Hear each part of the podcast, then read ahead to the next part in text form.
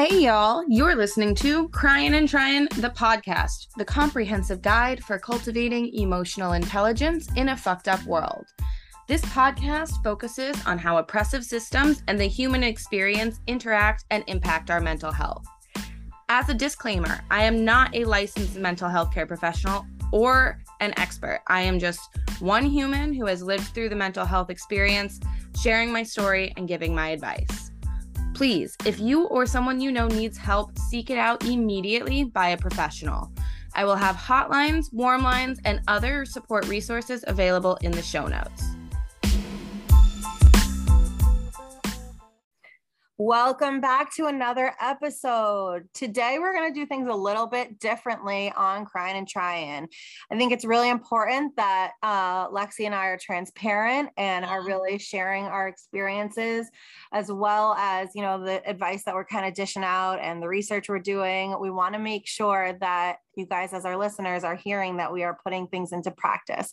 So, for um, this episode, we're going to talk about Lexi and how they were able to work through a really difficult situation this week. So take it away, Lex. All right. Um, so yeah, and I just building off of what Ally said, I like really don't want this podcast to turn into a preachy thing where we're just like, here are all the things you need to do, and this is how you're going to get better. And we're so good at this because, like, we're not good at this. and we're so, I mean, no, sometimes we're good at this. Okay, we're not experts at this. Like, we're humans and we're not perfect, and we're not going to do everything perfectly all the time. And I think it's important to show our listeners that and just you know anybody else who this might get around to that like even though we're we have a mental health podcast and we talk about all these things we can do that we still struggle with it um, periodically. So, as I think I've mentioned, I have um, a pretty significant diagnosis. So, I have complex PTSD that stems from a lot of childhood trauma and abuse.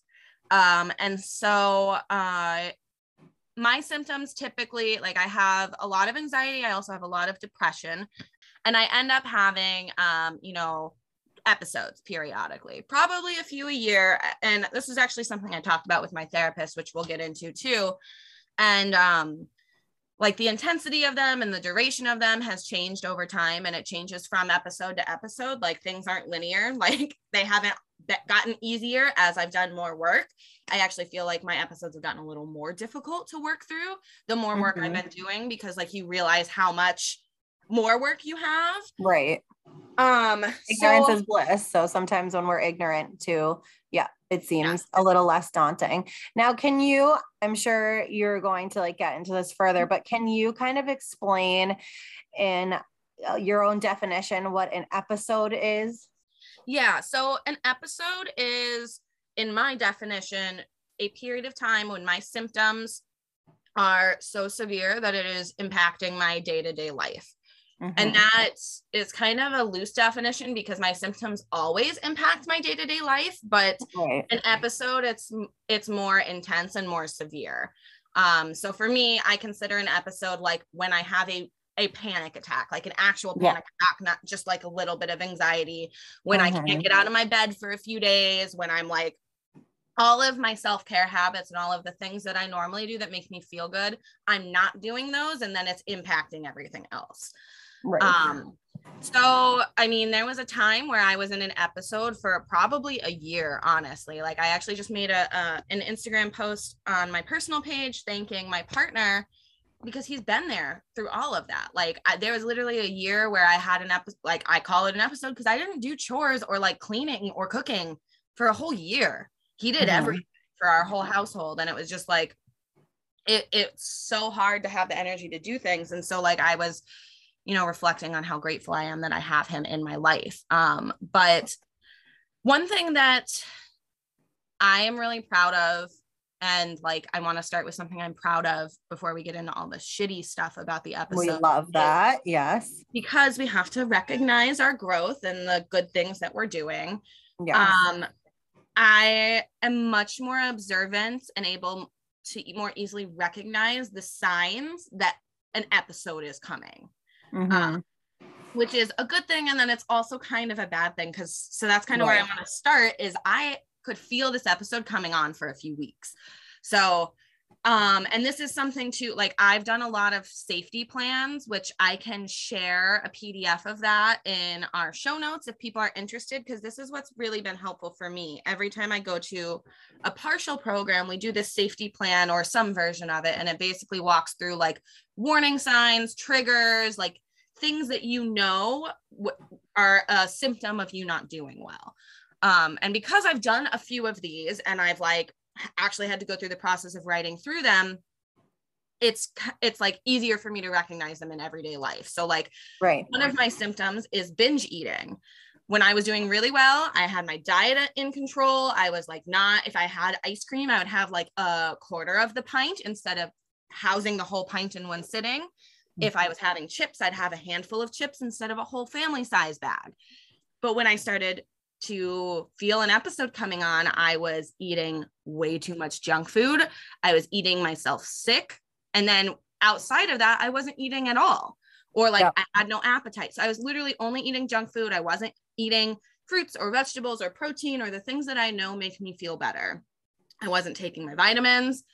I was forgetting to take my meds. Um, my startle response was really intense too. And so that's interesting um, I mean, for people with PTSD, when they are um, really escalated, they're very hyper vigilant and startle right. responses come in that. So, like, I was, I ride the train to work and it came up and they make these really loud noise, like the brakes release when they come up. And yeah. every single day last week, I like jumped out of my skin mm. and like someone coming around a corner skit. And so, like, when I'm doing okay and I'm real, like de escalated and at a normal baseline level, my amygdala doesn't respond as much. I'm not in like fight or flight mode. Right. Um, my body and my brain and my mind feels safe. So like I don't react to things as much. But when right. I am struggling, my brain and body and mind don't feel safe. And so I, everything is a danger to me. And that's like a symptom of PTSD. And so like I noticed that I was being more reactive, that I was being jumpy,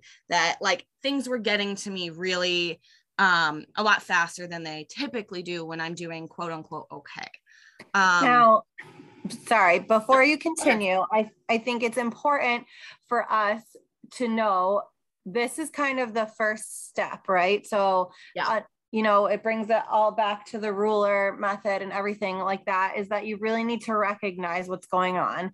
And everybody's um, kind of red flags are, are they're, they're different, right? So mm-hmm. what may be a red flag for you is not going to be the same with Lexi's story, but um, it's very, very important that you start taking note of of what those triggers are because mm-hmm. if you're at this place in your life where you know lexi and i kind of are we have done years of like okay well what happened before what was the antecedent what mm-hmm. what happened right before um, and so i really encourage you if you are struggling in this way to start writing things down and also start journaling. looking at the calendar yeah mm-hmm. start journaling start looking at the calendar because i know for me i'm very cyclical for years and years and years, my episodes would happen in February.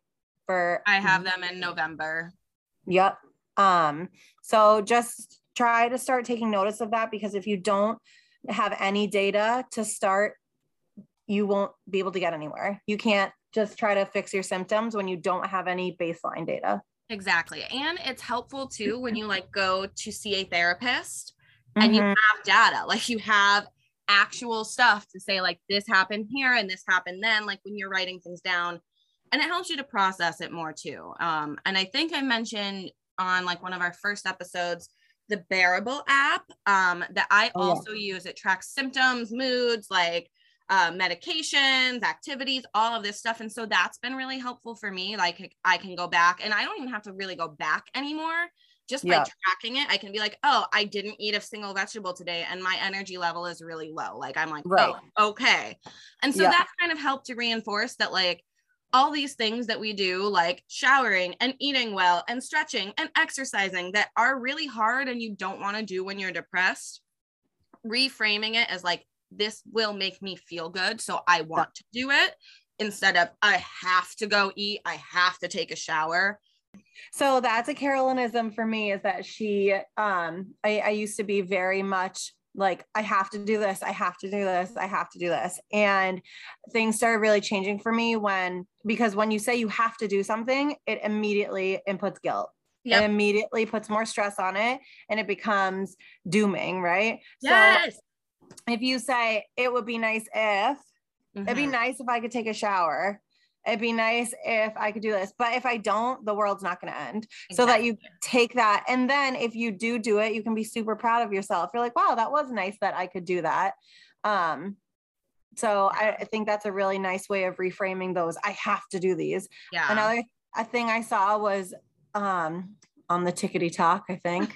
um, if, people with depression or ADHD and you're in paralysis, to half-ass something. Mm-hmm half-assing leads to whole-assing and yep. uh, um that's been really effective I did that with like brushing my teeth because I'm really bad with my dental hygiene. And so, like, mm-hmm. there was a day I went and I washed my face, and I'm like, I'm already in the bathroom. Like, I should brush my teeth. And then the should makes me guilty because I'm not going to do it.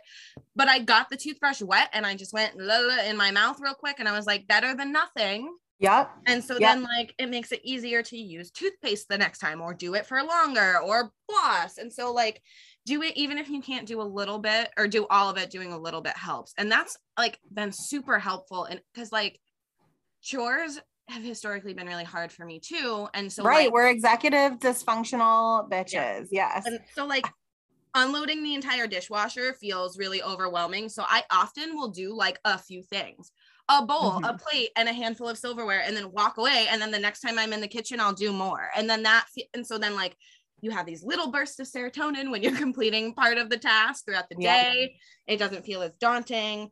Um, kind of getting a little off track, but it's all related yeah. to helping to keep things in in the forefront of your mind. And that was something to like um recognizing is a lot of what I talked about with my therapist. So I was actually really self-sabotagey, but like not in a terrible way. I had therapy scheduled on Monday, and Monday was a holiday in Massachusetts because of the marathon, the Boston Marathon. Um, and wasn't that was when I was starting to feel really bad, and it was like I scheduled it for after work before I remembered that I had that day off. So it was like 5 p.m. And so for mm. me, hmm.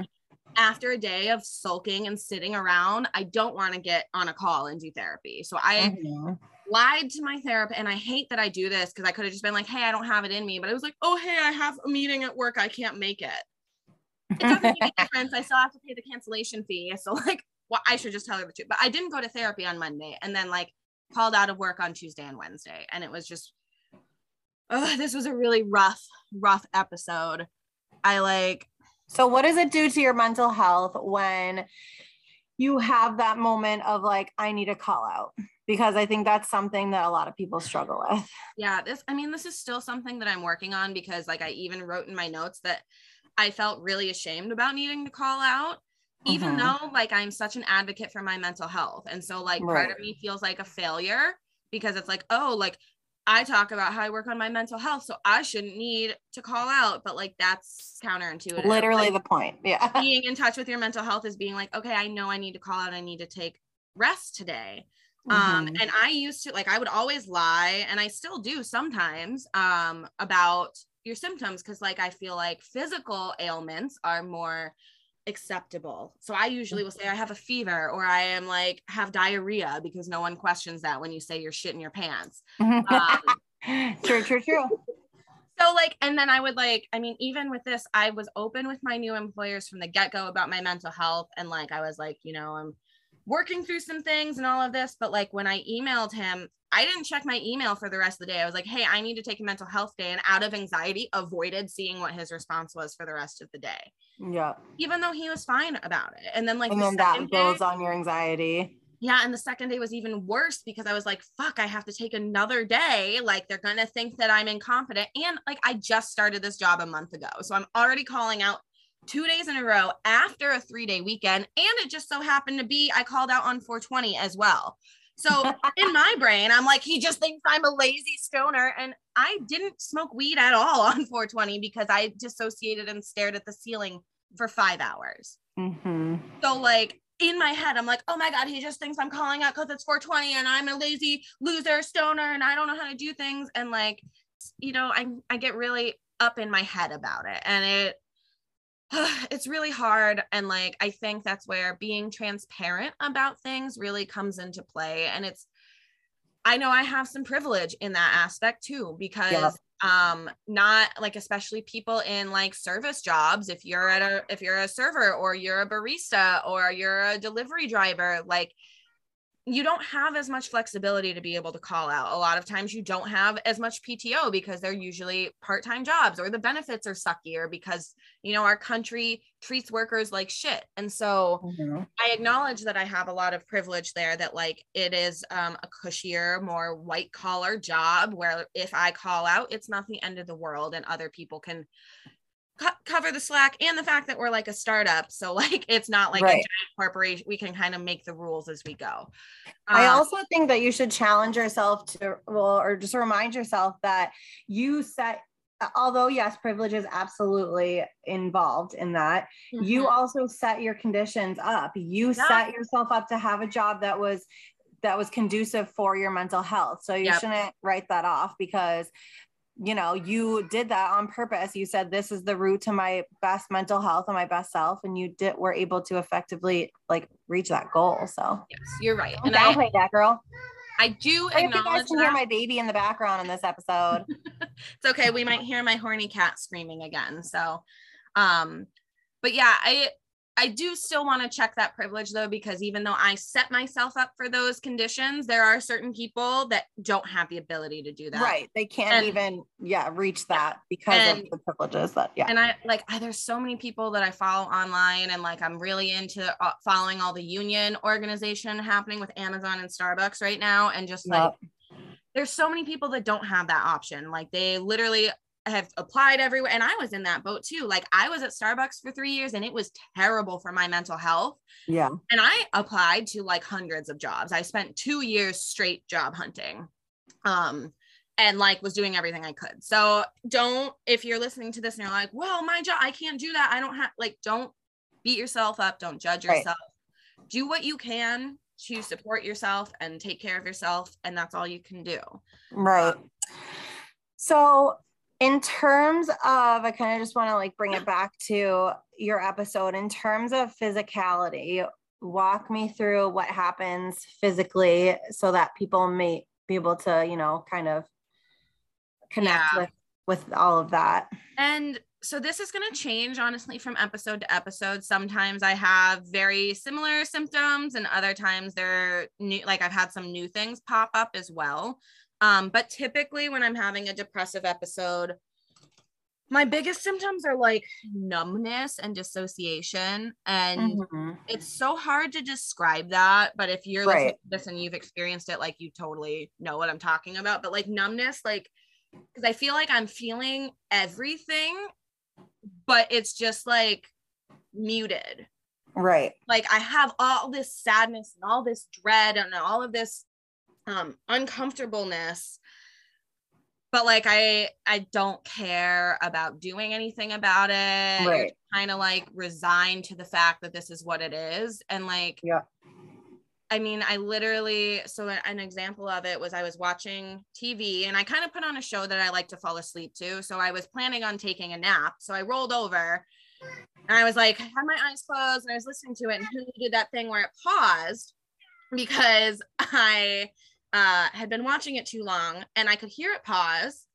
And then I was like, oh, I kind of want to per- turn it back on so I can keep listening to the show, but I didn't. And then I heard my TV turn off and I was like, oh, I could roll right. over and I could turn my TV back on, but I didn't. Literally sat there and with my eyes closed, laying on the couch for five hours. I was just so numb. My body felt really heavy. Like it was hard for me to move.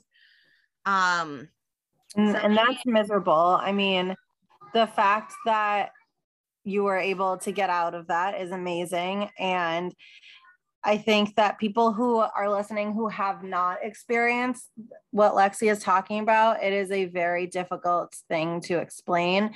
There is just no um, peace. There's yeah. no fixing it.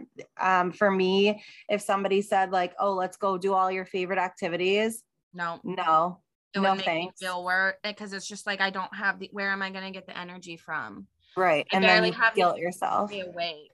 So you're very literally in a mental paralysis and it feels like um either a miracle has to happen or a tragedy has to happen. And I know like for myself, I catastrophize things and I'm like, well, this will all end if I go to the hospital. Like it'll have a big bang, you know. Mm, That's not really something I do, but those are like my those intrusive thoughts that come. yeah. So, I mean, aside from the the kind of the numbness and um dissociating, and what do you mean? What is your dissociation dissociation like? So for me, when I dissociate, I it feels like and I- this is going to be different for everybody too, Right. um, and like yeah, exactly. I dissociate in different ways at different times. But this past episode, I- it felt like a really out of body experience. Like I would feel like I was like floating above myself, and I could just see myself laying there, like I was a spectator. But it's also like I wasn't thinking about anything. I wasn't looking at anything. Like I I was just there but on pause is what it feels like for me. Like Right. if I was a TV show someone would pause me and I'm just sitting there waiting for someone to unpause me. Yeah, I- that's a great feel like- analogy. A lot of people have their eyes unfocused sometimes. My eyes do Mhm. that when I'm dissociating. Like they unfocus. and Oh, so, like yeah. I can't see anything. And so like I really have to like refocus my eyes and like get back into it. Like, and it'll be like, I can hear things happening around me. Like I know stuff is happening, but like it's just like everything has been tuned out. Right. Um, Right. You literally just don't have it's honestly like your um fight or flight has completely stopped. yeah, you're in freeze Mm. mode. Your body Freeze. freezes, and you're just kind of like, okay, we're not gonna do Here anything. we are. Um, so I have a lot of that. I also I cry a lot when I'm in my depressive episodes, and I think that's just you know, I cry a lot anyway, but I definitely do hold it in sometimes. Like I don't want to cry when like things are fine, and so I think Yeah. I'm holding a bunch of stuff in and just kind of letting it out. Um, but I end up having brain fog, like I can't focus, which is why I didn't go to work. Like I, I'm Right. an engineer now and I'm doing like really intellectually challenging work. And I was like, I like can't even write a sentence to text someone right now. I was like, how am I gonna go and do like make nanoparticles today? And so like my brain, it just feels mushy and like Right. it was just I felt so alone too. And like one of my I isolate a lot. Like I had actually Ally had texted me and I like or I don't even think you text I we have been texting pretty regularly and I didn't text her for like three days and I was like, hey, sorry, I like haven't been on my I was letting my phone die. I was like putting it in the other room. I I literally didn't go on social media for like three days straight. Um wasn't Oh. texting anybody. I was just like, and I pull into my, and then that makes me feel lonely and I feel like no one cares. And it's like, I'm the one not reaching out. I'm not telling people I'm not doing that. And so it's like this whole, it's a mess. It's really like if you scribbled on a paper and just like did a Mm. big scribble ball, that's kind of what everything feels like. Right. Um, so how did and- you oh go ahead. no, go ahead. I was just gonna say, so how were you able to effectively get out of it? So, and this is something that is really new for me. I allowed myself to feel that way. I feel like in the past I have been really fighting it and trying to be like, I don't want to feel this way. I don't want to be upset. I don't want whatever the case was. And then that would always make me feel worse because I was like not feeling, I was avoiding and trying to shove it down. And so, you know, I was like, really tried to talk to myself. I was like, I, it's okay that I'm taking today. I took the day. I literally just didn't do anything. I wasn't like, I'm going to try to like eat vegetables and do all the things. I just let myself sit in the suck. And we're going to have a whole episode on sitting in the suck and like why that's important. But I like really let myself feel those feelings. And I reached out, like I was talking to my partner a lot and like let him know that I needed some extra like physical attention and I needed his help with like some chores and I I did the half-assing thing. So there was like, you know, Mhm. Alex was cooking and I felt bad because like I hadn't done anything for 3 days. So I got up and I started like doing some like a little bit of chores for literally five minutes. Then I went and laid down again. But like I started throughout the afternoon getting up and doing like a thing here and a thing there. Um, I also scheduled an emergency therapy appointment, which, you know, because I ghosted my appointment on Monday and I scheduled another one. Luckily, she had a cancellation. Um, so it was a lot of like, you know, talking to people around me, relying on a lot of the skills that I've learned. Um, and just kind of so i mean now we can get into like my therapy session a little bit and i know where i wanted this to be short and it's not short. It's okay it's shorter than our typical. Yeah and so like um therapy was really good. I've raved about my therapist. Teresa is amazing. Um but one one of the isms from this session that she gave me was you know if you have a laptop or a car or a phone that gets overheated, what do you do with it? And I was like, well, you put you turn it off, you try to recharge it, you let it cool down, and then you go use it later. And she's like, so you don't like pick it up and try to keep texting people or try to keep driving down the road with your engine smoking. And I was like, well, of course not. Mm-hmm. Stupid. She's like, okay, so you are like your phone or you are like your car like does it make sense for you to keep trying to use your brain and do these things when you are overwhelmed and overheated? And i was like well no you're it's not that's not a good idea. Right and, you're like well you bitch you're on to something. But and so i was like sitting there and i was like you know i felt it coming and i wasn't doing anything to fix it. And she was like okay but you recognized that it was coming so you're recognizing it. That's something you couldn't do a year ago. And then she was also like, and you took two days. Like the second day, you were like, I'm still too exhausted. I can't go back. So you let yourself recharge instead of trying to push through it while you're overheating. Mm-hmm. So, like, she's, and that's, I mean, another reason why I really love therapy is because it's very validating and affirming yes. all of the things that you're doing well because when you're in a state like that all you can think of and i know it's generalizing and i'm uh, but i feel like for most people the negative stuff takes over completely. Yeah. Um so she really checked me and she was like hey where is this coming from? Like you're doing a good job. You made two years ago we wouldn't have even been able to talk about this. Like yeah so we did a lot of talking about that and like um, we're also going to get more into this when we talk about different types of therapies. Um, but we do IFS, which is internal family systems.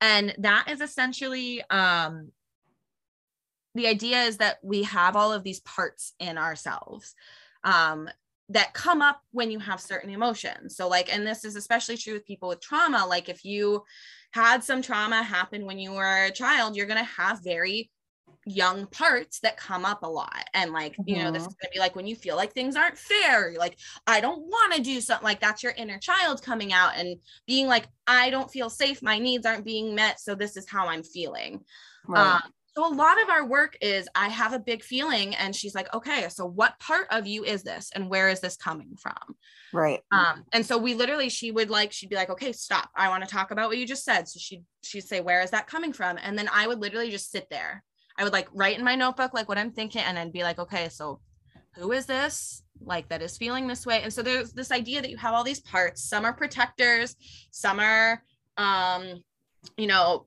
exiled. So like things that like you don't want to feel or you don't want to deal with, like the protectors push them away. And the whole idea is to like tell your parts, like these younger parts of yourself, that you are safe and you are taking and to get them to trust you so that you can mm-hmm. be a more whole person and you don't have right. these so you're not like, well, one part of me wants to do this and one part wants to do this and one part wants to do this. So like you're not feeling pulled in a thousand directions. Right. Which can so, be really, really overwhelming when you're already in a depressive state and that's already happening.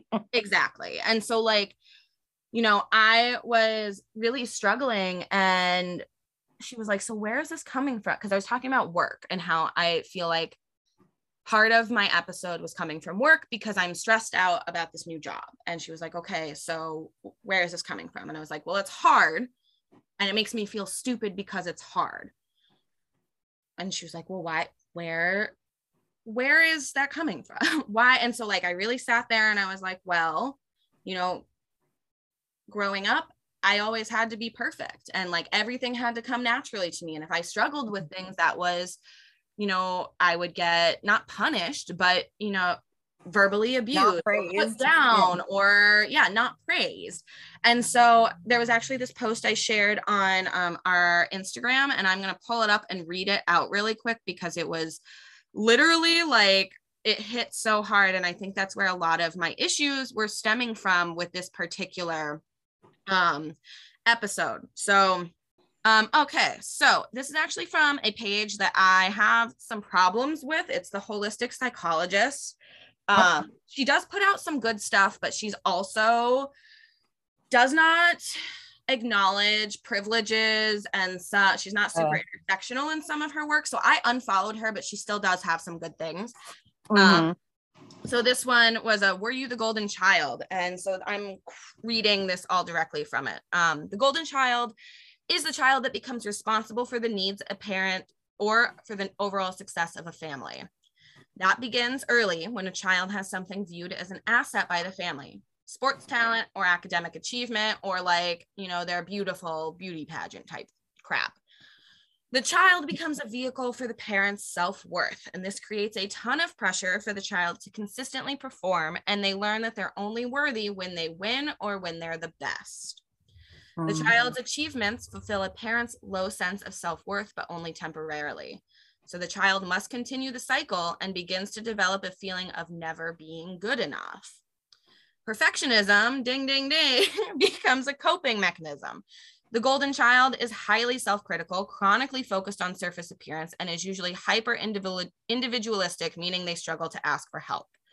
The golden child becomes ultra competitive, placing parental validation above everything and denying their own needs as a result. The impact of being the golden child is you're unable to make decisions without a parent as an adult. You are a chronic people pleaser, fierce, fiercely competitive, very strict with how they eat, live, do everything just as their parent was. Can be very authoritative or controlling in relationships can be very critical of other small mistakes and has a lack of sense of self and what they actually want and need. So let that yep. sink in. Let's let that sink in for a sec. But that literally is like my whole experience and what a lot of my trauma stems from. So not only was my mom um, one of these people that kind of put her success on my shoulders, like took my success and took it as her own, but yeah. I also had um, a, an abuser that was molesting me that was a parental figure that did this same thing, but then also brought in like the re- quote unquote relationshipy aspect because he molested me for three years. So like was not only a parental figure, but also like this partner. I don't want to call it a partner because we weren't in a relationship, but he thought we were. So he so he had these like you know like you're you're not if i didn't do things that he wanted that was exactly perfect for him then i was a failure. So i've internalized all of this. And if i don't get something the first time to me i feel stupid. I feel inadequate. I don't feel good enough. And so like she asked me a simple question where is this coming from? And all of this stuff is coming to this yeah. i'm sitting there like in silence and i just start crying and she's like okay so what's going on? And we talk about it. So it's literally yeah. just thinking about like you know and she said this too um i don't know where it is. I can't find i have a lot of notes written down. Um but it was basically something along the lines of actually i don't even remember now. I forgot what i was saying because i was trying to look for it. So we might cut that out too. Um but oh here's a good ism too I felt responsible for filling in all of the gaps in my life. Anything that was missing or wasn't there, I felt like it was my job to fix it because I was parentified. Yeah. So I feel that's carried over to my regular life. And so, like, I think starting this new job where it's a lot, a huge learning curve, a very steep one. Um, yeah. I haven't been in industry for a while. Like, everyone around me has a PhD. I just don't feel as smart as everyone. And like, it's, I'm trying to do my best and like it was just a lot. I was very overwhelmed. Um, but therapy helped a lot. Um, we talked a lot too about how I need to communicate more um to my boss about like what I need and this was a part where I was like, well, I don't want to do that. Like why do I have to say what I need from him? Right. Why do Right. I have to explain that? And so that was my inner child that came up that's like, I don't want to do this. Like I've been doing this my whole life. But then I literally wrote down boundary and underlined it like three times because that is me setting a boundary. Telling someone what I need at work is setting a boundary. And I was like, oh my God. Exactly. So I actually I have a meeting, a goals meeting with my boss on Tuesday, and I'm I'm gonna be like, look, I need more communication. I need you to tell me when I'm doing a good job. I need you to not just give me verbal directions because I have auditory processing issues because of my trauma. Like I need stuff Yeah. written down. I need to see a big picture plan. So like it was a really good session. Um, oh, I remember what I was gonna forget what I forgot earlier. She said all feelings and emotions are a message. It's trying to tell you something. So instead of trying to fight all of your emotions like I was trying to do, letting yourself feel them, getting Right. curious about it, where is this coming from? And then like trying not to judge yourself with that. So we're going to get into a lot more of this, you know, as we talk about good therapy sessions that we've had and like types of therapy and all of that stuff. Oh, something else I wanted to talk about too. I was feeling really down on myself because this was a really rough episode and I think um something I've noticed is that my episodes have gotten more intense but they don't Mhm. last as long. Right. Uh, like I mentioned, I had an episode really for a whole year where I wasn't doing anything except my job, and that was really it. Um, and now I had this episode where I couldn't do things for two days. I wasn't talking to people for two days, and then like I was able to come out of it. So over time, like you know, it's more intense, and it's because it's kind of condensed into a shorter right. time. Yeah. And that was something my therapist said too. She said, like, IFS, the type of therapy we do, is like shaking up a snow globe.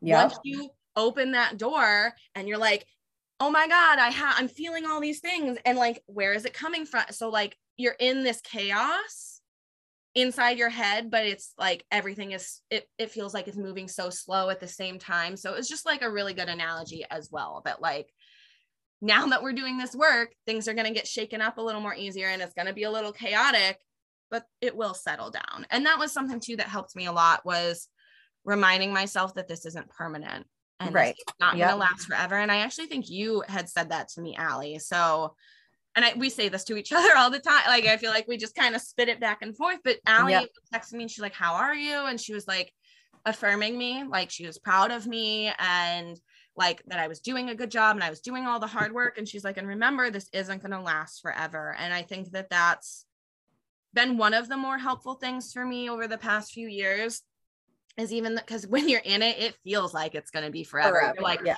I don't even remember what it felt like to be happy. I don't know what any good feelings are. Like I only know dread and misery and sadness and Yeah.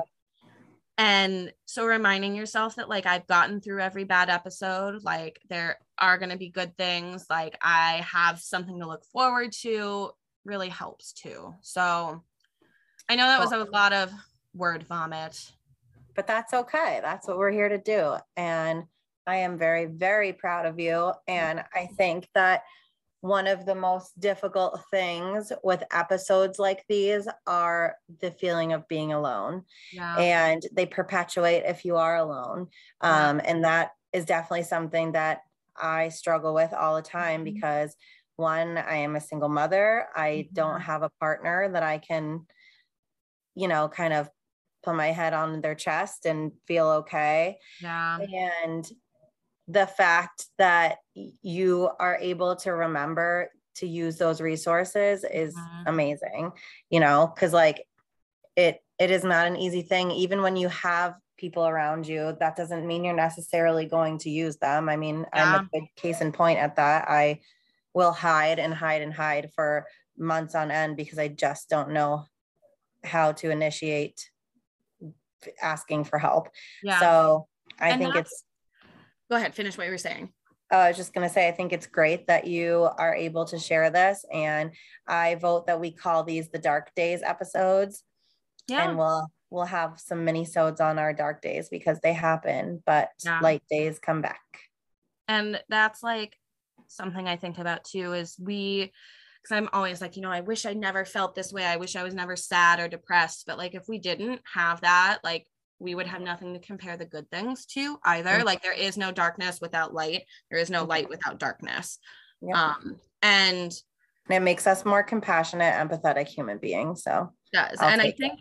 That's also, I mean, this just reaffirms why we started this podcast too, because I hope that this makes people feel less alone. That, like, mm-hmm. if they're experiencing something similar, that, like, you're not the only one. And, like, there is hope that right things will get better. And, like, even when they are better, you'll still have shitty days, and that's okay. And that's part of yes. the process.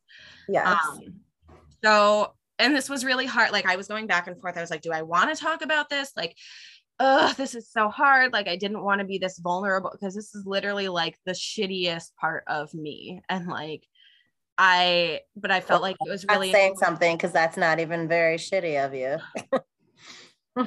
Thanks. I don't know. And to me, it feels like the shittiest part of me because I feel like a failure and like a loser and like a waste of people's time. Um, so but you're not, and you're back.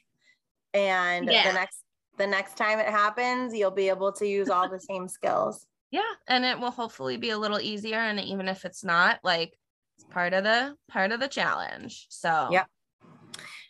Oh, all right. Well, thank you for sharing all of that and being so vulnerable. Yeah. Um, join us for our next episode soon.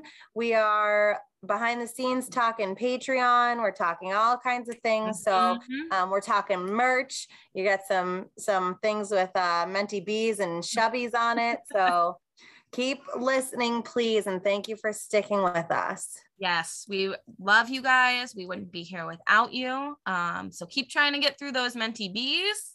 And stay crying in those shubbies. We love you. Bye. Bye.